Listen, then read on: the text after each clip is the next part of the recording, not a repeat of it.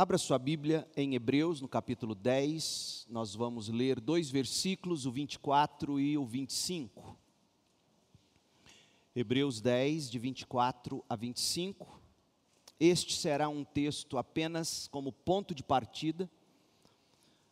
O que nós faremos agora de manhã não é o que comumente fazemos, quando em cada encontro, no púlpito, na igreja, o que fazemos é uma exposição bíblica Faremos isso hoje à noite, se Deus permitir, com Salmo 82. O que faremos agora será mais um ensino, uma aula com as devidas aplicações e os irmãos vão entender por quê. Eu quero pensar nesta manhã sobre a reunião dos cristãos. Hebreus 10, de 24 a 25. Pensemos em como motivar uns aos outros na prática do amor e das boas obras. E não deixemos de nos reunir como fazem alguns, mas encorajemo-nos mutuamente. Sobretudo agora que o dia está próximo, e não deixemos de nos reunir como fazem alguns mas encorajemo-nos mutuamente, sobretudo agora que o dia se aproxima. Esta é a palavra de Deus. Janeiro e fevereiro deste ano foram os únicos meses em que nós celebramos a ceia do Senhor aqui na igreja. A chegada da pandemia de Covid-19 requerendo medidas de isolamento, como proteção de saúde, impediu-nos de realizar algo do que há de mais sagrado para a Igreja de Cristo. Impediu-nos de nos reunirmos para a pregação do Evangelho e a celebração das ordenanças de Jesus Cristo, a saber, batismo e ceia. Hoje, após oito meses sem nos reunirmos para celebrar a ceia, e a ceia do Senhor, ela é para a igreja reunida, nós voltamos à prática mensal da comunhão dos crentes com Cristo e uns com os outros ao redor da mesa do Senhor. E nós retomamos também nossa série de estudos sobre a tradição batista que nós iniciamos em janeiro. Esta é a terceira mensagem da série A Tradição Batista. Na primeira mensagem da série, em janeiro, nós estudamos sobre a tradição que recebemos. Na segunda mensagem, que foi em fevereiro, nós estudamos, fizemos um panorama histórico sobre a igreja primitiva. E no estudo de hoje, eu quero investigar com vocês como se desenvolveu entre os cristãos a ideia de culto, a ideia de igreja reunida, como temos aqui hoje, e por que dominicalmente. Nossa proposta ao longo dessa série, e, e, essa série, como eu já disse, repito, eu vou pregar uma mensagem, Deus permitindo, em cada dia de ceia, é traçar esse panorama e ver de onde e como surgiram os batistas e, e, mostrar que nós temos uma linhagem, nós temos raiz histórica. Então, até chegarmos ao período em que nascem os batistas, como hoje nós os concebemos, nós vamos passar pela história universal da igreja e é o que estamos fazendo. A tradição que recebemos, segundo a mensagem, a igreja primitiva, e hoje a reunião da igreja. E eu fico impressionado com a providência divina, porque ao retomar os nossos encontros, as nossas reuniões de culto com ceia, Deus tenha reservado este tema para nós. Então vamos lá. Muita coisa do que veremos hoje será novidade, eu tenho certeza, para muitos de vocês. E nós precisamos disso como povo de Deus. Então, além da questão da sobrevivência à perseguição que os primeiros cristãos sofreram, e nós estudamos sobre essa perseguição na segunda mensagem da série, lá em fevereiro, quando nós tratamos da igreja primitiva. Então, além da questão da perseguição, os primeiros cristãos enfrentaram dois outros conjuntos de desafios. O primeiro, perseguição, e os outros dois conjuntos de desafios. Primeiro, eles precisavam extrair das escrituras sagradas, eles precisavam extrair mais especificamente do ensino dos apóstolos o modelo para os seus próprios encontros, o modelo para as suas reuniões de culto, de maneira que glorificassem a Deus, de maneira que mantivessem a unidade do corpo de maneira que separasse claramente o cristianismo das outras religiões da época, inclusive do judaísmo. De que maneira a reunião de culto dos cristãos se diferenciava do judaísmo, do paganismo e de outras religiões. Então, os primeiros cristãos precisaram encontrar nas Escrituras os elementos do culto e assim, mais precisamente, através dos escritos dos apóstolos, que hoje nós chamamos de Novo Testamento. Então, esse era o segundo conjunto de elementos com os quais a igreja primitiva precisou trabalhar. O outro é que eles precisavam defender a fé contra os muitos desafios teológicos, desafios filosóficos que se levantavam contra a igreja, tanto dentro da igreja como fora dela. Então, nesta mensagem, eu quero com vocês explorar a natureza das primeiras reuniões de adoração cristã. Eu quero ver com vocês como a pregação e as ordenanças do batismo e da ceia do Senhor eram praticadas. E na próxima mensagem da série, Deus permitindo, nós veremos como o cânon das Escrituras foi formado e como a liderança da igreja se desenvolveu em face dos desafios teológicos e filosóficos dentro e fora da igreja primitiva. Lembre-se de que aqueles não eram dias fáceis, eram dias muito difíceis especialmente porque o cânon do Novo Testamento ainda não estava formado. Nós temos hoje a Bíblia completa, eles ainda não tinham. Quando o Novo Testamento faz referência a escrituras, ele está precisamente falando do Antigo Testamento. Então, para os primeiros cristãos, tentar lidar com os problemas teológicos, filosóficos, a estrutura e o jeitão do culto, com o Novo Testamento ainda em processo de formação, foi uma tarefa dificílima. Porque eles tiveram que lidar com verdade e erro que se misturavam de forma quase imperceptível.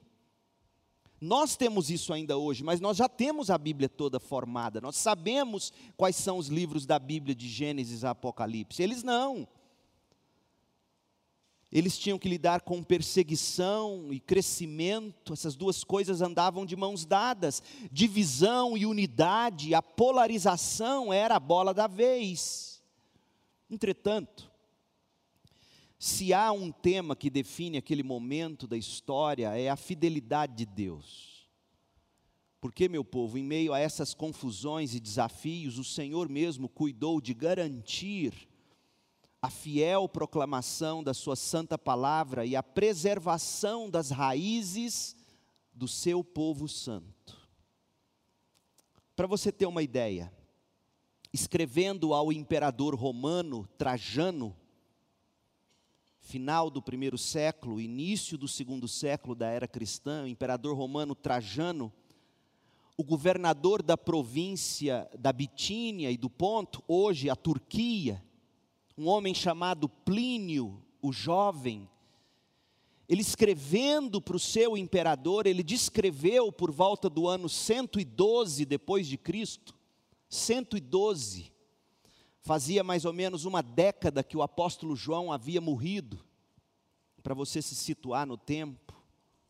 Então, ele escrevendo ao imperador Trajano, dizendo que ele tentou calar os cristãos ele acaba contando para nós, na sua carta, que foi preservada, como eram os cultos dos primeiros crentes.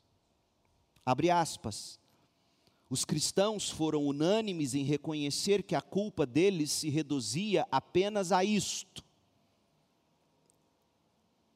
Em certos dias da semana, em determinados dias, costumavam comer antes do dia clarear. Era a ceia do Senhor. E eles recitavam responsivamente hinos a Cristo e chamavam Cristo de Deus obrigavam-se por juramento. Veja que eles já se reuniam em pacto.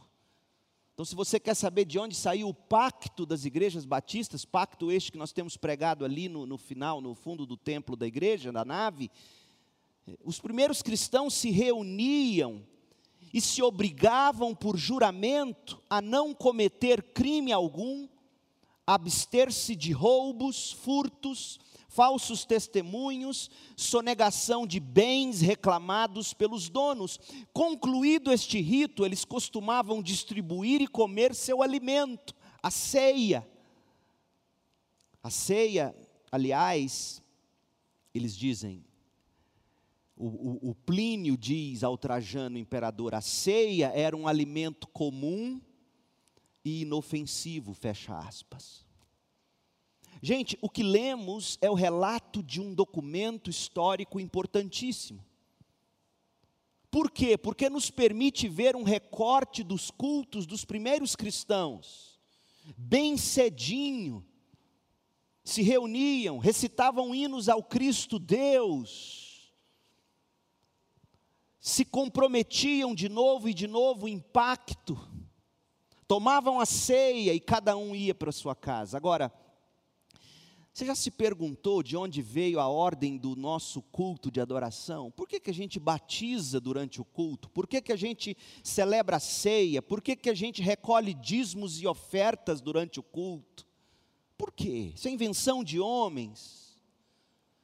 Canto e pregação, todas essas coisas, todos esses elementos do culto, pense no culto de hoje.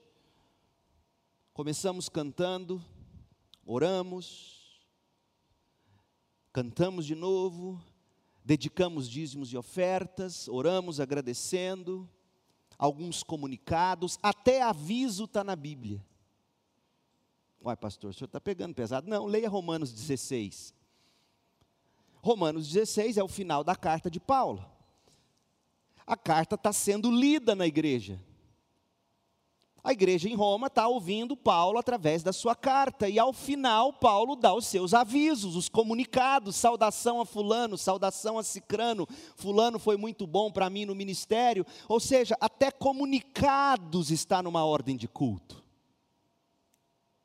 Não se inventa o dízimo e a oferta, você vai ler na, nas cartas aos Coríntios, Paulo falando de no primeiro dia da semana recolherem, etc, etc. Então, os primeiros cristãos foram identificando nas cartas dos apóstolos os elementos. Curioso que não fala de dança, mas esse é outro assunto. Glória a Deus. Depois que Jesus ascendeu ao céu, os cristãos começaram a se reunir para momentos de ensino e de louvor. E durante as primeiras décadas da fé, muitos crentes ainda adoravam no templo judaico e guardavam o sábado. Você vê isso em Atos 5, verso 12.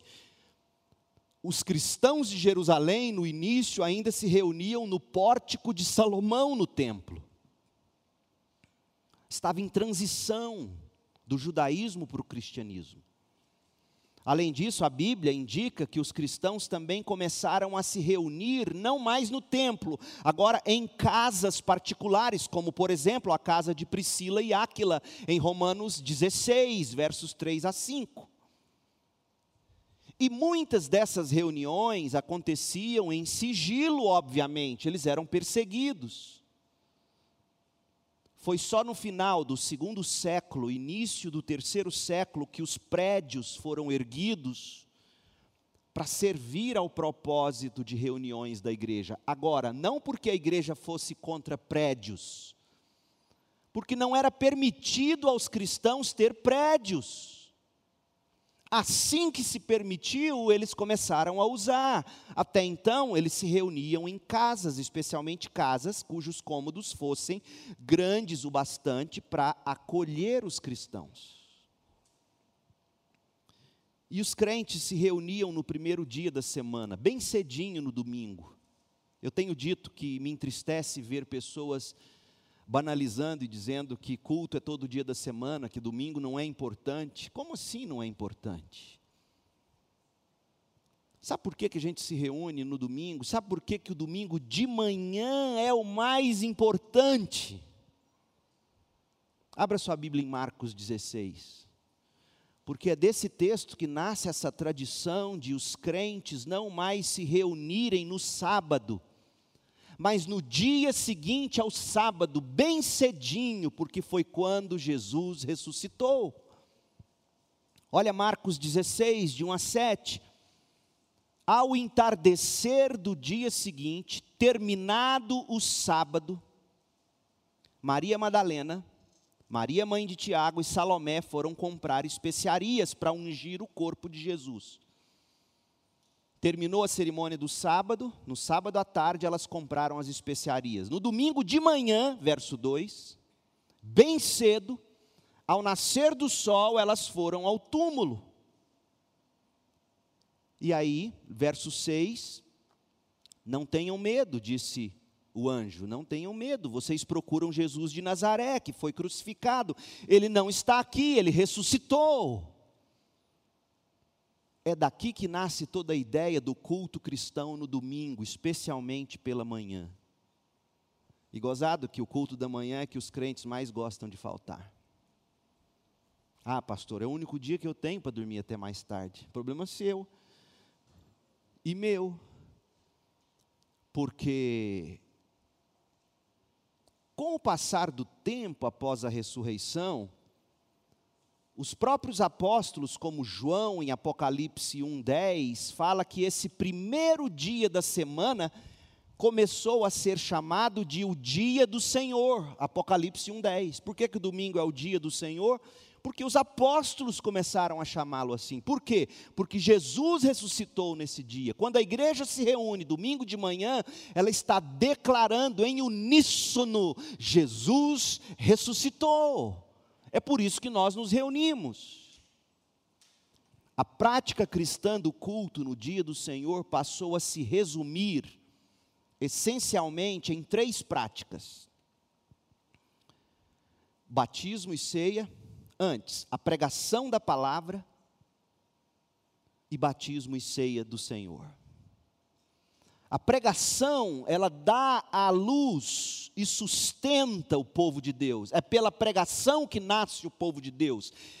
É pela pregação que se sustenta o povo de Deus. A igreja se reúne para a pregação, para se encorajar, como lemos em Hebreus 10, 25 mas ela também se reúne para cumprir as ordenanças. Por quê? Porque se a pregação, ouça, se a pregação dá a luz e sustenta o povo de Deus, as ordenanças identifica, destaca quem é o povo de Deus. Participa da mesa do Senhor aqueles que publicamente professaram fé e estão em comunhão com Cristo em sua igreja. Então vejamos esses elementos do culto primitivo e que nós herdamos. A pregação, oração, salmos, hinos, cânticos espirituais, leitura da Bíblia, recolhimento de dízimos e ofertas eram partes constantes de uma reunião do culto dos primeiros cristãos. Abra sua Bíblia em Colossenses 4,16 e veja uma coisa. O que, que eles faziam quando eles se reuniam? Quando estavam disponíveis, as cartas dos apóstolos eram lidas para a igreja. E crianças ouviam. Porque em Efésios capítulo 6, quando Paulo está escrevendo a carta à igreja de Éfeso, e aquela carta era uma carta circular, ela deveria ter sido lida em Éfeso e depois lida em todas as igrejas da Ásia Menor. As sete igrejas do Apocalipse, que são as igrejas da Ásia Menor. Então, Paulo, lá no capítulo 6, fala diretamente aos filhos que deveriam honrar pai e mãe. Logo, o que se esperava é que os filhos estavam na congregação, ouvindo a leitura da carta e a pregação. Então, quando as cartas estavam disponíveis, as cartas eram lidas no culto. Colossenses 4,16. Paulo diz: Depois que tiverem lido esta carta, enviem-na igreja em Laodiceia, a fim de que eles também possam lê-la. E vocês leiam a carta que eu escrevi para a igreja de Laodiceia. Pergunta: cadê a carta à igreja de Laodiceia? Não foi preservada. Não era para ficar no cânon. Aqui era para ficar é Colossenses. Deus não apenas inspirou, mas Deus também cuidou de preservar as que deveriam ficar no cânon. Digamos que a National Geographic um dia descubra essa carta e comprove que seja essa carta de Paulo que se perdeu. Ela deve estar no cânon? Não. Mas ela será um documento histórico importante. Então, além da leitura dos textos sagrados, havia também ensino e aplicação da Bíblia. Abra sua Bíblia em 1 Timóteo 4,13. Diz assim, Paulo escrevendo a Timóteo, pastor em Éfeso. Timóteo pastoreava em Éfeso. Paulo escreve: Timóteo, até eu chegar aí, até minha chegada, dedique-se a duas coisas. Olha, olha ao que o pastor deve se dedicar. Presta bem atenção. Até minha chegada, pastor Timóteo, dedique-se à leitura pública das Escrituras ao encorajamento e ao ensino. Esse é o papel do pastor diante da congregação. Leitura das Escrituras, encorajamento e ensino. Entretanto, até que o Novo Testamento começasse a tomar alguma forma, que foi só em meados do século II, nós vamos falar sobre isso nas mensagens posteriores, como é que o cânon da Bíblia foi sendo formado a maior parte da leitura e do ensino da Bíblia vinha do Antigo Testamento. Quando Paulo fala de escrituras, ele está falando do Antigo Testamento, o nosso Antigo Testamento. Justino Mártir, um teólogo da igreja primitiva, aproximadamente em 150 depois de Cristo, ele escreveu várias apologias ao cristianismo e na primeira apologia, Justino Mártir escreveu o seguinte: ouça, olha que interessante. Abre aspas. E no dia chamado domingo, que dia que a igreja reunia? E no dia chamado domingo, dia do Senhor, todos os que vivem nas cidades ou no campo, vinham de longe, se reúnem em um lugar, e textos dos apóstolos ou os escritos dos profetas são lidos. Por quanto tempo? Em quanto tempo permitir? Eu devia ter nascido nessa época. Então, quando o leitor cessa, o presidente Interessante que ele usa a palavra presidente. Quem é o presidente? O pastor. O presidente instrui verbalmente e exorta a imitação dessas coisas boas que foram lidas. Então já era pregação expositiva. Lia o texto, se expunha, se explicava. É por isso que a gente prega assim. Justino Marte, um dos grandes teólogos da igreja primitiva, meados do século II depois de Cristo. Com o passar do tempo, a qualidade da pregação foi se tornando mista. Existe um documento que não é inspirado, mas é historicamente importante. Esse documento se chama Segunda Carta de Clemente. Provavelmente escrito no século II, nos dá uma boa ideia de como era a pregação dos primeiros cristãos. Essa obra atribuída a Clemente parece ter sido uma transcrição do sermão dele, da homilia dele durante o culto. No capítulo 19 da carta, por exemplo, o autor ou o pregador, ele anuncia que fará a leitura em voz alta a partir do texto bíblico. Ou seja, Você não escreve isso numa carta, a não ser que essa carta que você está lendo tenha sido a transcrição do sermão, e foi.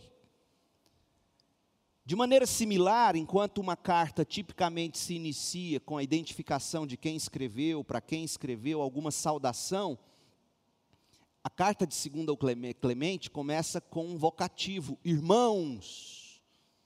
Assim como geralmente eu começo aqui, povo de Deus e aí vem o sermão. Gente, se estiver correta essas informações, olha porque é importante a segunda carta de Clemente. Por que, que o pastor Leandro te dá todas essas informações? Para você entender quando um crítico ou um cético perguntar assim: por que, que aquele seu pastor prega e fala tanto? Olha, primeiro que ele é doido. Segundo, porque era a prática da igreja primitiva. Existe um documento histórico chamado Segunda Clemente que conta como era o sermão, é a transcrição. Então, Segunda Clemente é o mais antigo sermão cristão registrado fora do Novo Testamento. Olha a importância desse documento. Não é que tudo que está escrito lá seja verdadeiro, mas é historicamente importante. E sabe o que é significativo nesse texto? Não é um sermão para conversão dos pagãos, não é um sermão como hoje nós chamaríamos de evangelístico. É um sermão voltado para os crentes, edificando os crentes, chamando os crentes a abandonarem toda e qualquer prática idólatra é um sermão para a edificação da igreja. Um trecho diz assim: Antes, nós estávamos mutilados em nossa compreensão, nós estávamos venerando pedras e pedaços de madeira, e ouro, e prata, e cobre, todos feitos por humanos. Veja, era uma exortação a se abandonar à idolatria.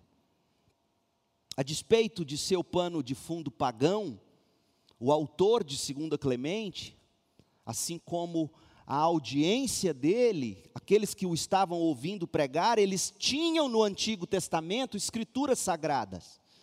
Você vai ver, inclusive, nessa segunda carta a Clemente, citação dos evangelhos, ou seja, eles já equiparavam os evangelhos em, em mesmo pé de igualdade com o Antigo Testamento, era a Bíblia Sagrada. E foi assim que o cânon foi sendo formado. E além de toda essa literatura bíblica canônica, eles também usavam textos que não eram canônicos. Ele cita, por exemplo, o Evangelho de Pedro, que é um, li um livro apócrifo. Ele cita o Evangelho de Tomé, que é um livro apócrifo. O que, que esse sermão nos ensina sobre a pregação dos primeiros cristãos? Primeiro, era para a edificação dos crentes. Segundo, a Bíblia era a base de tudo. Terceiro, eles usavam outras fontes como iluminação para o texto bíblico. Então veja que a pregação da igreja primitiva, conquanto ela buscasse ser fiel à palavra de Deus, ela já não era tão refinada expositivamente falando como fora no passado recente entre os apóstolos a gente começa a ver ela se perdendo e ela só vai voltar a ser bibliocêntrica, ou seja, centrada na Bíblia, lá na reforma protestante e depois dela. Então, esses documentos históricos são importantes para nós. Primeiro grande elemento da igreja reunida, a pregação. A pregação da palavra de Deus. Segundo elemento, o batismo. Além da pregação, os primeiros crentes praticavam a ordenança do batismo. Aliás, a igreja levava o batismo muito a sério, frequentemente exigindo estudo intensivo, exigia aprofundada preparação antes que um crente pudesse ser batizado. Para você ter uma ideia, geralmente se exigia que o batismo fosse supervisionado, se não administrado, por um presbítero, pastor ou bispo, supervisor dos pastores. Outra coisa interessante é que, às vezes, o tempo entre professar fé e o batismo durava até dois anos. Para quê? Para se ter a certeza de que aquele que estava professando fé estava de fato andando na doutrina dos apóstolos. Essa era a preocupação em se manter a igreja pura. Hoje, fulano dá qualquer manifestação, a gente, ô oh, benção, é crente, vamos batizar. Não era assim. O didaquê, didaquê é uma referência a Atos 2,42 e perseveravam na doutrina dos apóstolos. O didaquê é um manual de catequese, um manual para discipulado oral, anônimo, que contém as práticas da igreja do início do século II. O Didaquê não é um documento inspirado, mas nos mostra como a igreja primitiva estava já exercendo suas atividades. E sobre o batismo, olha que interessante, como é que se praticava o batismo em meados do século II depois de Cristo? Ouça o Didaquê, diz assim: É assim que se deve batizar dê instruções públicas sobre todos esses pontos, os pontos do documento, instrua, e em seguida, batize em água corrente, em nome do Pai, do Filho e do Espírito Santo. Por que água corrente? Não é porque lavava pecado. No, no, no, futuro se tornou superstição, mas a ideia de água corrente é porque era muita água, se esperava que entrasse lá. Se você não tem água corrente, batize em outra, num tanque talvez, enfim. Se não puder no frio, faça então no quente. Se você não tiver qualquer um dos dois, nem frio nem quente, ou então derrame água sobre a cabeça três vezes, em nome do Pai, do Filho e do Espírito Santo. Se não tiver água corrente e se tiver muito frio, então derrame na cabeça, antes do batismo. Aquele que batiza e aquele que está sendo batizado deve jejuar, e qualquer outros, quaisquer outros que puderem, façam também o mesmo. Fecha aspas. Dois aspectos do batismo parecem ter dividido a igreja primitiva. O modo do batismo, é claro, não era aspersão. O modo do batismo era muitas águas. O aspersão foi se tornando a exceção, como a gente viu aqui no Didaquê. Exceção essa que, com o passar do tempo, vai se tornar a prática vigente. Outra coisa interessante: crianças deveriam ou não ser batizadas? A julgar pelo próprio Didaquê, quando se fala de dar instruções, como é que você instrui uma criança e depois batiza, não é mesmo? O batismo, outra, outra pergunta que se discutia: o batismo salva? Para você ter uma ideia, gente, a primeira menção registrada do batismo infantil só aparece no ano 200 depois de Cristo. Por quê? Porque até então parece que não era essa a prática. Aparece na pena de um teólogo da igreja chamado Tertuliano. E Tertuliano condena a prática do batismo infantil. Por volta de 250 e, e, posteriormente outros líderes da igreja escreveram em defesa da prática do batismo infantil e também da regeneração batismal. E ambos foram se tornando cada vez mais prevalentes, mas é no século IV e V que o batismo de criança e a salvação pelo batismo se torna doutrina da Igreja Católica Apostólica Romana. Mas até o século II não se falava em batismo de crianças. Isso é muito significativo.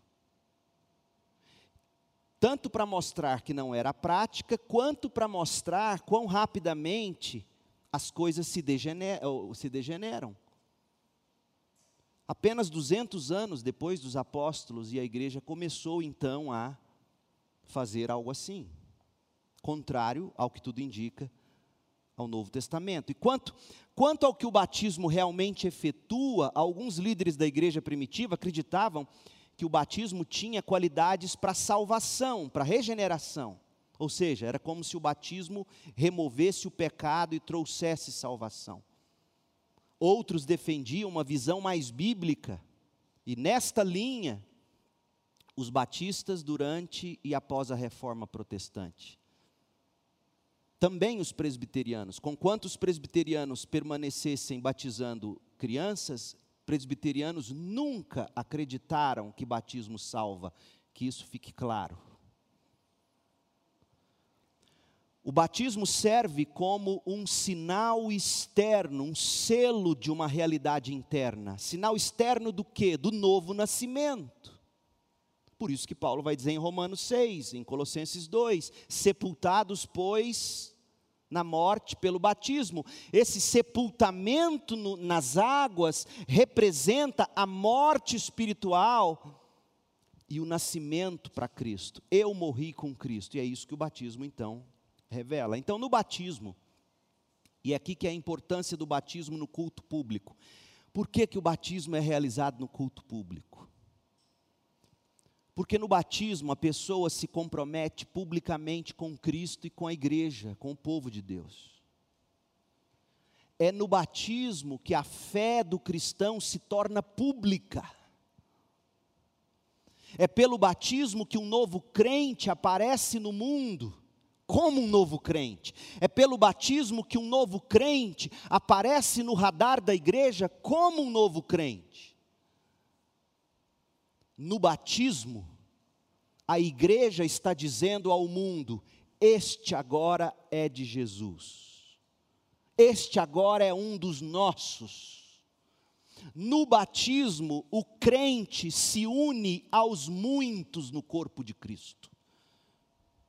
Por isso, a cerimônia do batismo com a igreja reunida é a igreja atestando: morreu em Cristo, nasceu para uma nova vida, é um dos nossos. A ceia do Senhor. Além da pregação das Escrituras e do batismo, a igreja primitiva também praticava a ceia do Senhor ou a comunhão. Justino Mártir, que nós já falamos dele, também escreveu no mesmo ano, 150 depois de Cristo, que a ceia do Senhor era, abre aspas, um memorial da paixão. Preste atenção no que ele falava sobre a ceia praticada já no ano 150 depois de Cristo. No final de nossas orações, nos, nos cumprimentamos com o ósculo santo então, ao presidente, ao pastor dos irmãos, é trazido um pão e um cálice de vinho misturado com água. E ele pega o pão e o cálice de vinho misturado com água, oferece louvor e glória ao Pai do universo, por meio do nome do Filho e do Espírito Santo, ele dá extensivas graças por nós termos sido considerados dignos de receber o pão e o cálice de Suas mãos. Quando ele conclui, o pastor conclui as orações e ações de graças, todas as pessoas presentes expressam alegremente o consentimento, dizendo Amém. Então, aqueles a quem chamamos diáconos, dão a cada um dos presentes o pão e o vinho misturado com água. Eu já vi muito diácono achando que é pouca coisa distribuir ceia. Não é. Não é. Ministério diaconal não é só distribuição da ceia, mas não é menos do que isso, e é honroso. Já no século meados do século II, ano 150, os diáconos distribuíam o pão e o cálice de vinho misturado com água, sobre os quais foi proferida a ação de graças. Chamamos essa ceia de Eucaristia. O que é Eucaristia? Vem do grego ato de dar graças. Fecha aspas.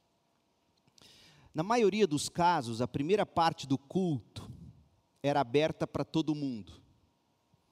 Todos os que vinham participavam. O momento de leitura da Bíblia, as orações, os cânticos, a pregação. Mas a segunda parte do culto, que era a hora de celebrar a ceia, era reservada apenas para os crentes que foram batizados em pública profissão de fé. E daí, os primeiros cristãos pediam que os visitantes dessem licença. Eu acho que esse é um ponto que se pode questionar, porque o próprio Paulo vai dizer em Coríntios que a ceia, ela testemunha da morte e ressurreição de Jesus. Então, mesmo que a pessoa presente não coma dos elementos, nem beba dos elementos, ela testemunha o acontecimento da igreja. A faz refletir, por que que eu ainda não estou nessa mesa?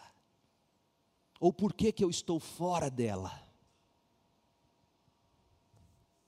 Esse ponto merece a nossa reflexão, gente. As ordenanças elas fortalecem não apenas a nossa fé em Cristo, a nossa unidade com outros crentes aqui na nossa congregação, na nossa assembleia, na nossa igreja, mas participar das ordenanças nos une à igreja de Deus universal de todos os tempos. Quando nós recebemos o batismo ou participamos da mesa do Senhor, nós nos unimos pela fé aos milhares de cristãos que nos precederam e nós confessamos juntamente com eles que somos que temos um só Senhor, uma só fé, um só batismo. Na ceia do Senhor, a igreja local reunida renova. Ouça o que acontece na ceia cada participante renova o compromisso com Cristo, o compromisso uns com os outros. Mas há uma diferença entre o batismo e a ceia. O batismo é individual, um só desce ao batistério. Por quê? Porque é o um se unindo aos muitos. Mas a ceia é comunitária, nós fazemos juntos. Por quê?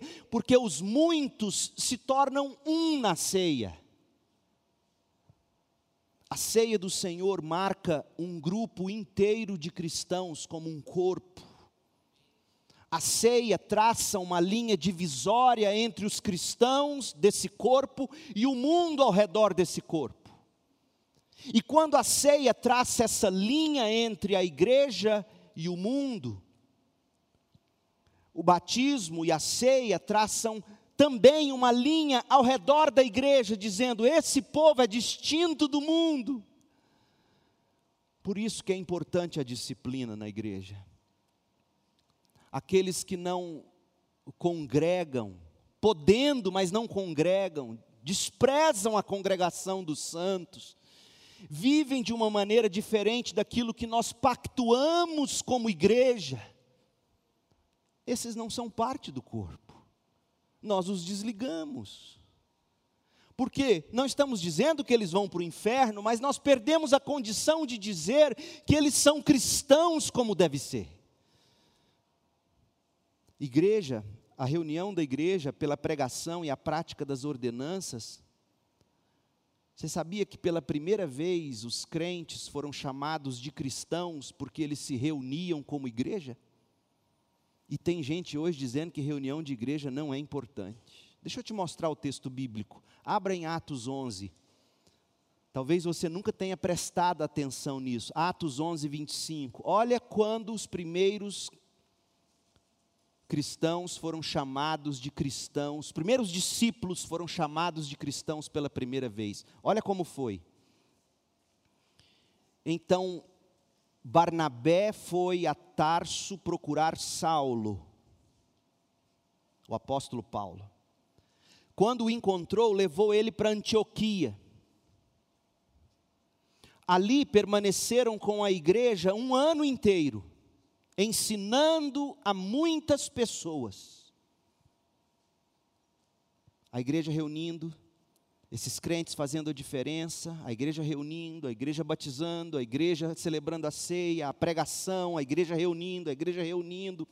Foi em Antioquia que os discípulos foram chamados de cristãos pela primeira vez. Por quê? Porque quando se deram conta de que havia um grupo que se reunia regularmente em nome do Cristo, a quem eles chamavam de Deus, eles disseram: aquela reunião, aquele, aquele povo são os cristãos. os cristinhos, era até desprezo. Não, é a reunião dos cristinhos, é a reunião dos cristãos. Não ignore a reunião dos cristãos, meu povo. É assim que se nos reconhecem. Não é só isso ser crente, não é só vir à igreja ser crente, mas não é menos do que vir à igreja.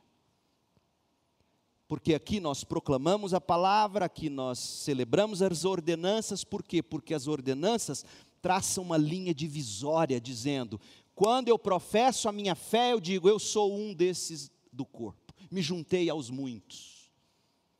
E quando eu tomo a ceia, eu digo, todos esses muitos se tornam um em Cristo. O culto ou a reunião dos cristãos definem-nos como igreja. Pregação, batismo e ceia dão à luz a igreja e nos tornam uma igreja. Se dá da seguinte maneira: a pregação do Evangelho cria pessoas do Evangelho que, que praticam as ordenanças do Evangelho.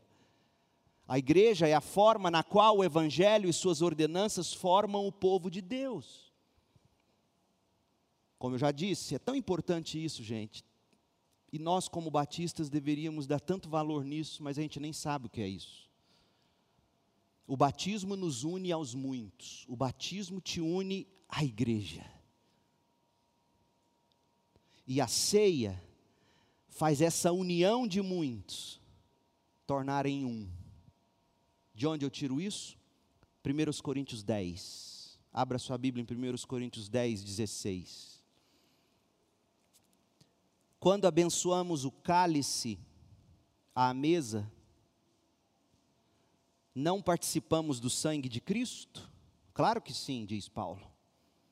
E quando partimos o pão, não participamos do corpo de Cristo? Claro, diz Paulo. E embora sejamos muitos, a igreja, somos muitos aqui hoje, todos comemos do mesmo pão, mostrando que somos um corpo. A ceia do Senhor, portanto, é como os cristãos se reúnem, comprometem-se uns com os outros, cruzam a linha dos muitos para o um. Na ceia, nossa comunhão com Cristo cria nossa comunhão uns com os outros. A ceia torna muitos em um. Um grupo de cristãos se torna igreja. Você começa a entender por que, que a gente não celebra a ceia online. Porque a ceia online, por mais que todos estejam conectados, está cada um na sua casa. E você vai ler no Novo Testamento, as reuniões sempre foram no mesmo e único lugar, o povo se tornando um pelo mesmo pão. Meu povo, quando se celebra uma ceia online, não é que você está fazendo algo que é aquém do ideal, é que você está fazendo algo que não é a ceia do Senhor. Porque a ceia do Senhor tem que representar essa unidade, e isso só é possível estando um, como nós estamos aqui hoje. Falta dos nossos, muitos não podem estar aqui ainda. Mas nós temos a, a maior parte reunida. O, o, o que me deixou pensativo durante esse tempo de pandemia é que muita gente, muito bem intencionada, tentando quebrar essa barreira que a pandemia criou, tentando eliminar isso, como que dizendo, não, nós vamos ter que nos adaptar ao novo normal. Essas pessoas acabaram descaracterizando por completo o que é a ceia. Eles celebram uma refeição, mas não é a do Senhor. A do Senhor é, como diz Paulo em 1 Coríntios 10, 16 e 17. Embora sejamos muitos, todos comemos do mesmo pão, mostrando que somos um só corpo. O Evangelho cria o povo de Deus, cria os cristãos, alimenta os cristãos. A ceia, o batismo, diz, ele agora é do corpo. E a ceia diz, eles são um em Cristo. Meu povo, não existe igreja se não houver a pregação do Evangelho, se não houver a observância das ordenanças e se não houver a, a prática da disciplina da igreja. Por quê? Porque nós não podemos sustentar que alguém seja cristão se essa pessoa não pactua conosco. É, é, simples assim. Não deixem de congregar como é costume de alguns, diz Romanos 10, 25. Agora, concluindo, nesse tempo de pandemia, quando muitos não podem tomar a ceia, deixa eu te dizer o que, que cabe à igreja de fato fazer. Não cabe a nós, igreja, inventar uma nova maneira que não é a bíblica, por mais que sejamos bem intencionados, especialmente no que diz respeito à ceia. Não cabe a nós inventar, cabe a nós fazer da, da não participação da ceia uma prática que também é importante. Por exemplo, abra sua Bíblia em Mateus 26, 29. Jesus, depois de tomar a ceia com os apóstolos,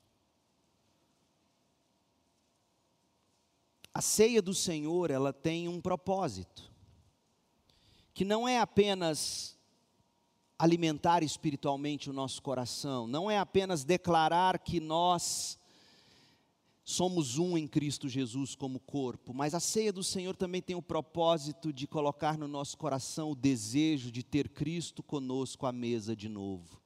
Olha o que Jesus diz em Mateus 26, 29. Prestem atenção ao que eu lhes digo. Jesus diz: Não voltarei a beber vinho até aquele dia em que com vocês beberei vinho novo no reino de meu Pai.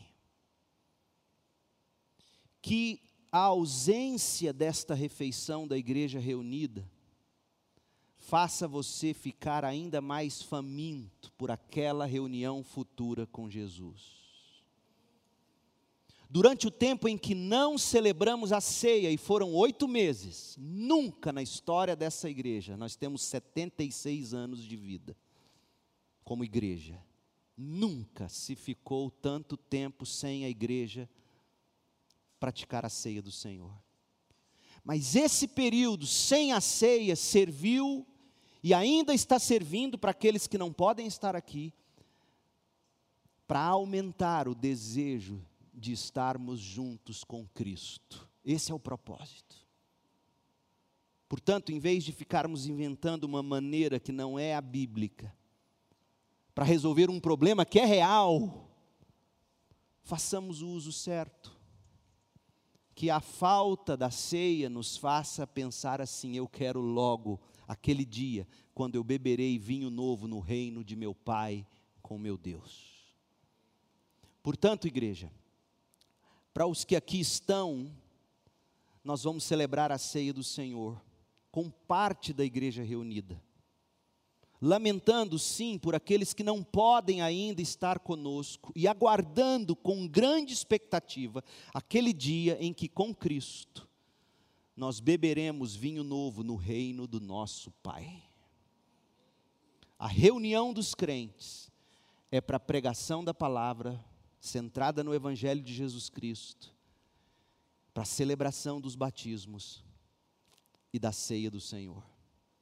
Para você ter uma ideia, nesse momento nós temos mais de 35 pessoas, se não me falha a memória, fazendo o nosso curso de novos membros online. Desses eu ainda preciso ver quantos são batismos. E é assim que a gente faz. Então agora eu vou pedir licença aos que nos acompanham, nós vamos encerrar a transmissão. E aqui nós ficaremos para celebrar a ceia do Senhor, em memória até que ele venha.